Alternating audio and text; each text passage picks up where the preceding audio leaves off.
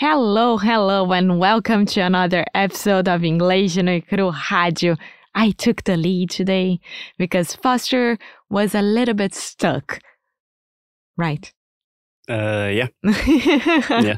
Thank you, Alexia. Hey guys, welcome to another episode of Inglês no Cru Rádio. My name's Foster, and I'm here with Alexia. Hi.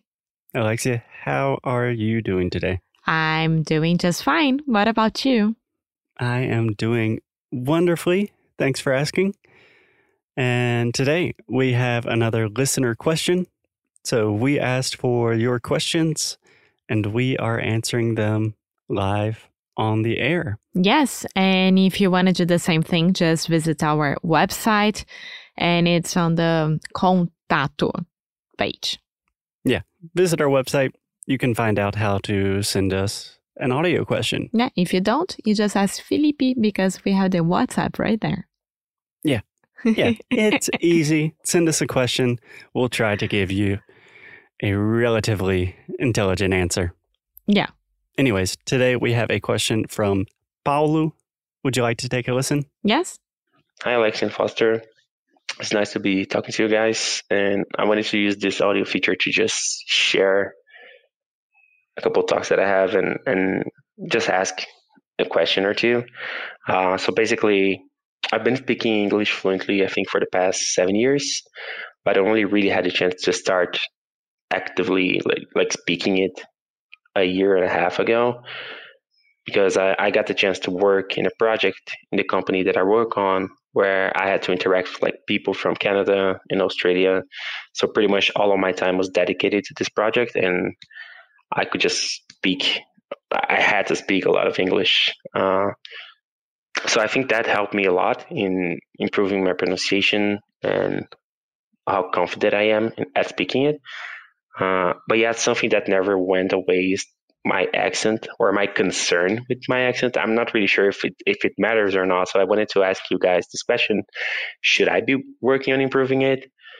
Or is, is this something that doesn't really matter? I, I'm not really sure where the line is drawn between improving your pronunciation and stop bothering about your accent. Uh, and just another quick tip, like, can you guys give me or give us some tips on how to improve your business English? So the business side, where you have like those more complex business related words uh, to work on. Okay. Wow. Fantastic question, questions to be more accurate. Thank you, Paulo. Okay, so this is incredibly similar to another question we received from Ismael. And this shows how people are very, very like concerned about it. Yeah. So Ismael asked a more general question about the line between accent and pronunciation. And we offered a lot of our thoughts about that. But I think Paulo's case gives us a really good chance to be more specific about what this can look like in real life. What do you think? I think it's perfect because he sh- he was a storyteller, right? So he showed us um, when he started to, stu- to study, when he started to feel more confident about it, and why? Because he had to use it for work.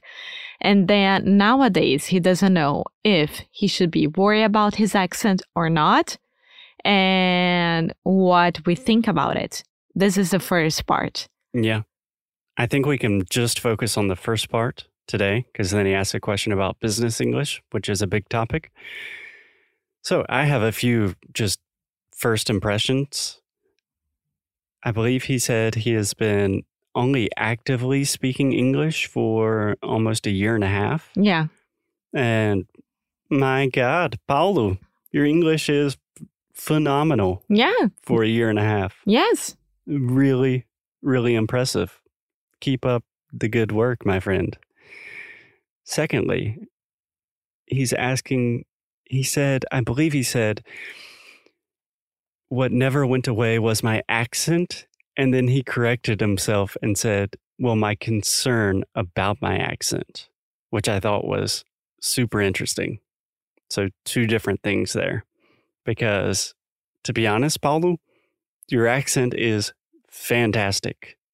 Like, in my personal, uh, humble opinion, you do not have much of an accent.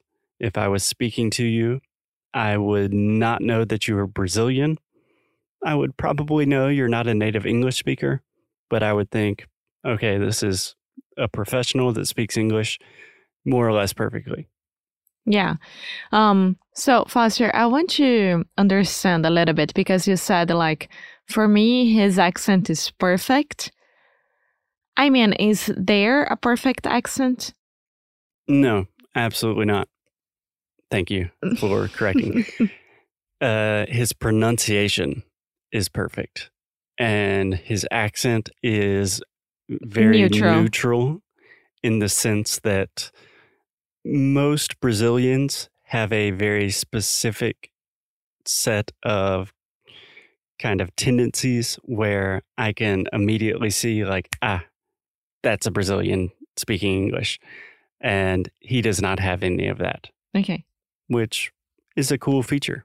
Yes, and if it's a cool, it is a cool feature when we are talking about work, right? Because he said that he was using a lot of his English because of his work.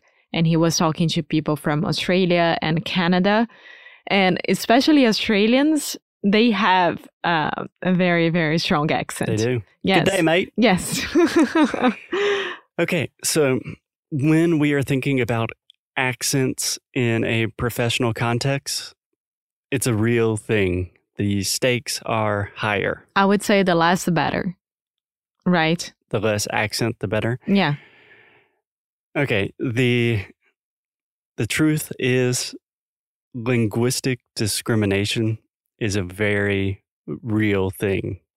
If you have two people with identical CVs, identical levels of experience, 99% of the time they are going to choose the person that speaks English with the most native accent. Yeah. So my question back to Paula would be like, are you concerned about your accent because of your work? It's because you want to apply to uh, a senior job. You want to get better personally. What do you want to do with your accent?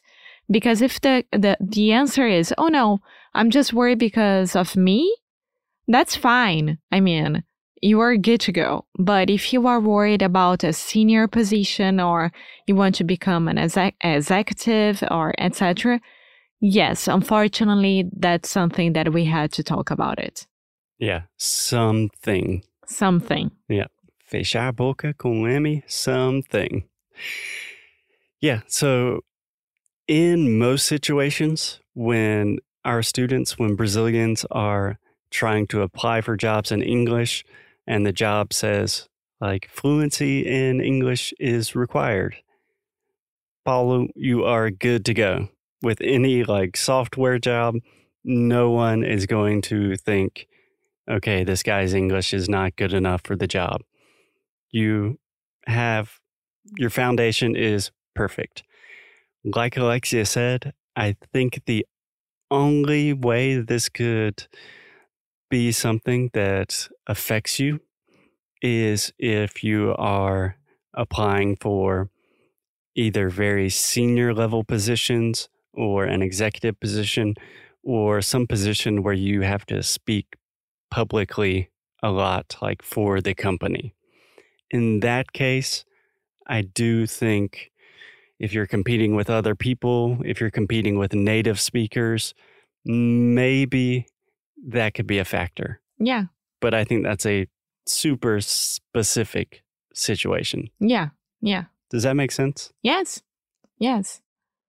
It's very weird to think about it, right? Because that's one thing that it, it could happen to me if I went to the United States looking for a job. Yeah, I speak good English, right? But it would be between me and a native speaker. And for sure, the native speaker would get the job. Yeah. Eh, yeah. So it's unfortunately this happens.